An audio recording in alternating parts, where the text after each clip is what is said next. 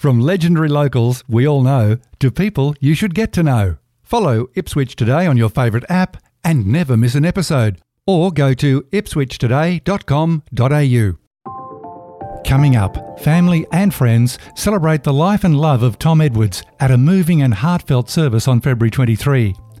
In this episode, with permission from Gary Edwards, you'll hear his moving tribute to his father. Also on the show, for the last time in this council term, Mayor Teresa Harding with highlights from the final meeting of Ipswich City Council before the election. It's Saturday, March 2, 2024, and I'm Alan Roebuck. Welcome to Ipswich Today, which acknowledges the traditional custodians of the land on which it is produced and pays respects to elders past, present, and emerging. This podcast is supported by Kinetics, people powered web hosting trusted by Australian businesses since 1999. Tom Edwards passed away peacefully on February 16, aged 87. For long term Ipswich residents, Tom needs no introduction as the man who guided RT Edwards after taking over the business from his father at just 19 years of age. A celebration of Tom's life was held at Raceview Congregational Church on February 23. Tom's son Gary delivered the eulogy. Thomas Haddon Edwards was born in Ipswich on the 15th of February 1937 to Roy and Agnes Edwards. He was given the middle name Haddon by his mum in recognition of renowned preacher, Charles Haddon Spurgeon. Dad was very proud of his mother's Welsh heritage. Older brother Lou, younger sisters Gwen and Merling grew up together in Wildey Street, Raceview, in the house which is diagonally opposite the church here now. Dad was a keen sportsman, representing Queensland schoolboys for both soccer and cricket. He loved all types of sports, it was lifelong from teaching us to water ski down the Gold Coast, watching sport from the comfort of his lounge chair, or playing cricket with us in the front yard of Deeside. Dad attended Ipswich Grammar School for one year, but was keen to commence his apprenticeship and so left school at 15 years of age to become an apprentice electrician at RT Edwards. Dad's father, Roy, had started RT Edwards in 1931 with just a push bike, a few tools, and did electrical repairs door to door. When Dad commenced his trade, it was common for workers to travel in open truck, tradesmen in the front, apprentices in the back. And some of the early projects that the business was involved in was helping to complete electrical wiring into country areas that were getting electricity for the first time. And Dad often used to tell the story of going to the houses and they didn't have manholes in, at those days, making manholes so they could get into the ceiling. In 1956, Roy, Dad's father, left the business to go into full time Christian ministry. This left Dad, at just 19 years of age, with the responsibility of the business. Roy's brothers Alan and Mervyn worked with Dad and guided the retail and contracting areas of RT Edwards. The company went from strength to strength and after 77 years had a staff of over 350 people, 18 electrical retail outlets, three furniture stores, a commercial division, electrical contracting division, and service division. Dad met Mum at a Christian youth group and Dad proposed to Mum while he was completing his national service. In 1959, Tom married Ivy Weatherhog from Evervale at Silkstone Baptist Church, and they married for 64 years and had four children Suzanne, Paul, Anne-Marie, and myself.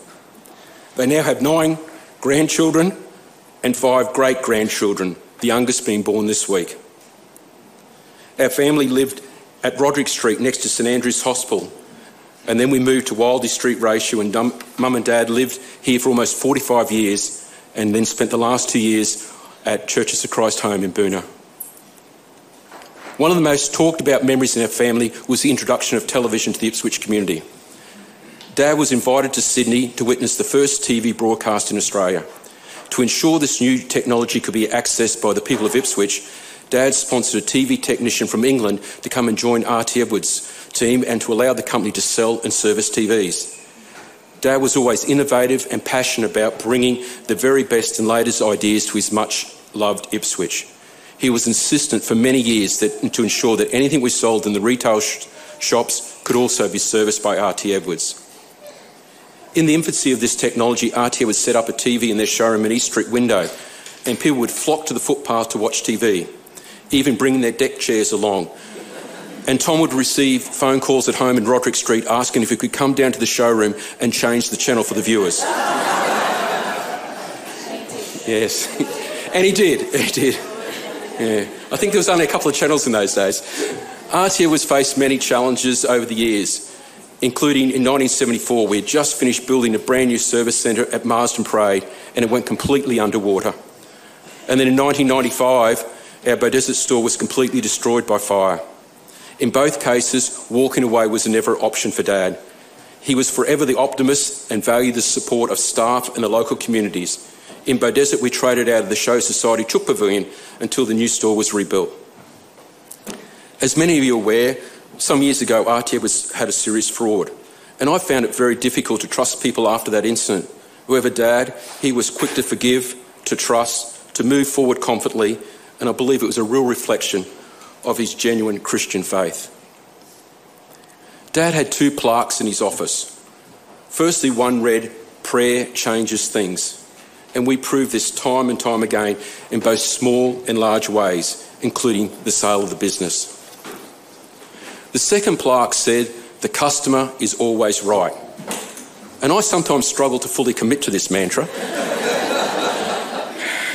but anyway, the second line um, stated, they're not an interruption, they're the reason we are here. And Dad never wavered and always put customers first.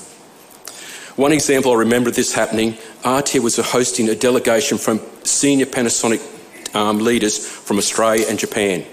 But Dad refused to shut the office door because he wanted to keep an eye on the showroom. The delegation was congratulating, congratulating RTL was presenting a top sales award when Dad spotted a customer not being served. Dad excused himself, left the office to attend to the customer. The Australians were horrified. The Japanese were in awe, and they started taking photos of Dad serving the customer. but Dad loved making a deal, and often people would not, much to our salesman's frustration, until they had Tom's price. They couldn't close the deal. He had that ability to remember so many people's names and their relationships. Dad also honoured any commitment he made. One Saturday night, the flooring was being laid in the new um, Crazy Clark store in Ipswich. The store was to open on Monday morning. The tradesman laying the floor called Dad to say he couldn't proceed any further. He had to have an underlay board to go over the top of the floor. So Dad rang the manager of Bernie Board and asked him to open up the factory to provide materials for the job. The manager kindly agreed, and Dad got all the family together with the four-wheel drives to collect the board and allow the um, work to be completed. But meanwhile, Mum was waiting at the local Chinese restaurant for Dad to return to celebrate their wedding anniversary. this incident reminded me of Dad's desire in everything he do to solve problems, to meet commitments, and create loyal customers. Dad was relational. He loved Ipswich, he loved people, and he made every effort to know staff and customers personally. He always believed his greatest asset was his staff. His commitment to Peel was evident in his willingness to mentor, mentor people from all different spheres of life, and also the number of apprentices and trainees that found a pathway through RT Edwards. I found a real privilege to work alongside Dad. I learnt so much about his faith and values, but also how to live them. Dad loved being busy. He was energised by helping and serving people and loved giving time and effort to community or business organisations.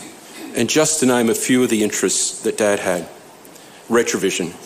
He was chair of Queensland for over 25 years and deputy chair of Retrovision Australia. The Ipswich Show Society, where he's a life member and was involved in a lot of things within the cattle side and the show side. The Ipswich Rotary Club, where he was a member for over 55 years. The St Andrews Hospital Board, the Salvation Army Advisory Board, the Chamber of Commerce, where he was Business Person of the Year on two occasions, the Electrical Contracting Association, where he was a life member, and just many other com- um, community committees where he was advocating for a radio station to Ipswich or the university campus, or, ch- or chairing a joint venture with Mirvac and Defence Housing, building housing in the local area. But one of Dad's greatest love was the church. And following the wonderful example of his faithful and godly parents in Roy and Agnes, Dad used his gifts of leadership and generosity to serve in the children, youth, and leadership roles in the church here at Raceview Congregational Church. He was a life deacon and he loved being involved in the church and church projects, but his most outstanding gift was washing up after church events. We know Dad loved us and he worked hard to provide for us well. But more importantly, he was truly interested in each of us and what we're doing our work, our church, our lives. Dad was always encouraging, always complimentary. Rochelle said that Dad always complimented her on what she was wearing, even if it was old clothes mowing the lawn. And no matter what meal she prepared for Dad, he loved it and made her feel it was the best meal he had ever eaten. Sadly, over the last few years, we witnessed a decline in Dad's health. The most encouraging thing over the last week has been the texts, calls, and social media comments reminding us of the real Tom Edwards, the capable, the relational, the outstanding businessman, the true gentleman, the generous man who had a passion to serve others and show his faith in practical ways. Dad left a wonderful legacy of faith, leadership, and service for us to follow. We'll honour his achievements and thank him for leading us as a family well. But more than that, we thank him for showing us how to serve others, to be humble in all situations. God bless, Dan.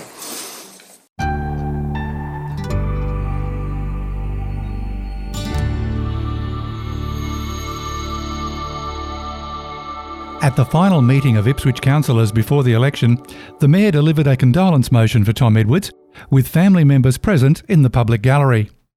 During the last four years, I've caught up with Teresa Harding after each council meeting.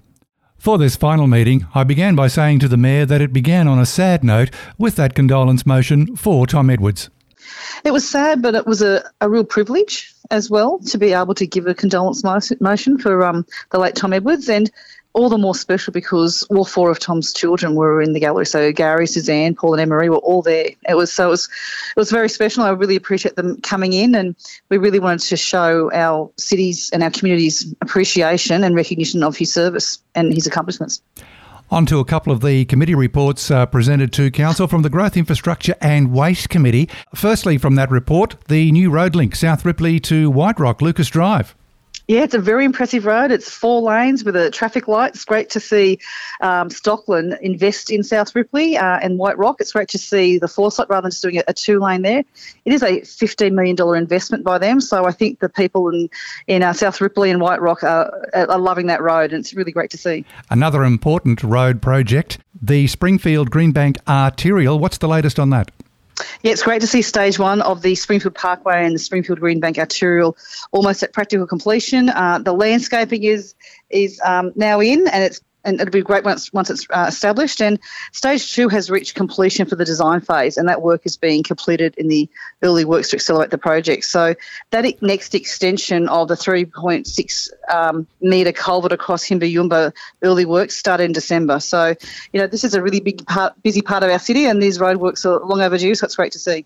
From the Planning and Environment Court status, two of note there: Cleanaway and NuGrow. What can you tell us? Yeah, look, in that report, you'll see there are currently four active NuGrow proceedings in the Planning Environment Court. Uh, two are council proceedings, one where we have initiated uh, for alleged town planning non-compliance, and the other is um, has been initiated by NuGrow from a development application that we knocked back, and the other two are from the Department of Environment, Science and Innovation. Um, so you can see that that's undergoing a process at the moment. Will the, the courts take their time, and with Cleanaway, they pleaded guilty for the breach of licence conditions, which saw the release of you know, that, that sediment laden water that came out uh, during the floods. So, um, Cleanaway was fined $32,000 plus cost, but no conviction was recorded, and they have been spending a lot of time in rehabilitating that site. From the Ipswich Central Redevelopment Committee report, uh, the committee chair, Marnie Doyle, spent quite a deal of time talking about the achievements of the last four years. Do you have any update on leasing? No, you're asking the same question I ask the CEO every day, because we have given approval um, for one in particular. So we know that the cinemas at the on the top floor of the venue building, um, and there's most of the space underneath um, is is now under consideration for lease. Um, it's a great entertainment uh, venue there.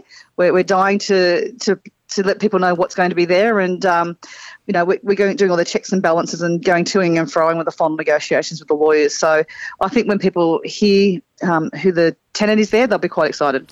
Now, because this was the last council meeting, will you be in a position to announce that? Should it be available before March 16? Under the caretaker provisions in the Local Government Act, um, the councillors might be able to announce it. The CEO will be announcing it. You would have seen all the media releases from our organisation since the 29th of January have come from the CEO. But as soon as she announces it, I'm sure you'll hear us all screaming from the rooftops and, and celebrating. Mayor Teresa Harding, we'll leave it there. Thanks so much for speaking with Ipswich today. Thank you very much, Alan. And that's it for this episode. Just a reminder you will find handy links in the show notes. Ipswich Today is supported by Kinetics, people powered web hosting trusted by Australian businesses since 1999. This podcast is listener supported. Please make a once only gift or regular donation to help keep it online. Just go to ipswichtoday.com.au.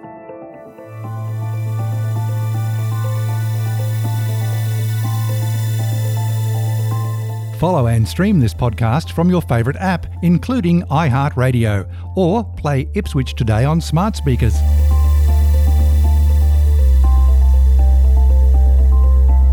Music is supplied by Purple Planet Music. This is Alan Roebuck. Thank you for listening.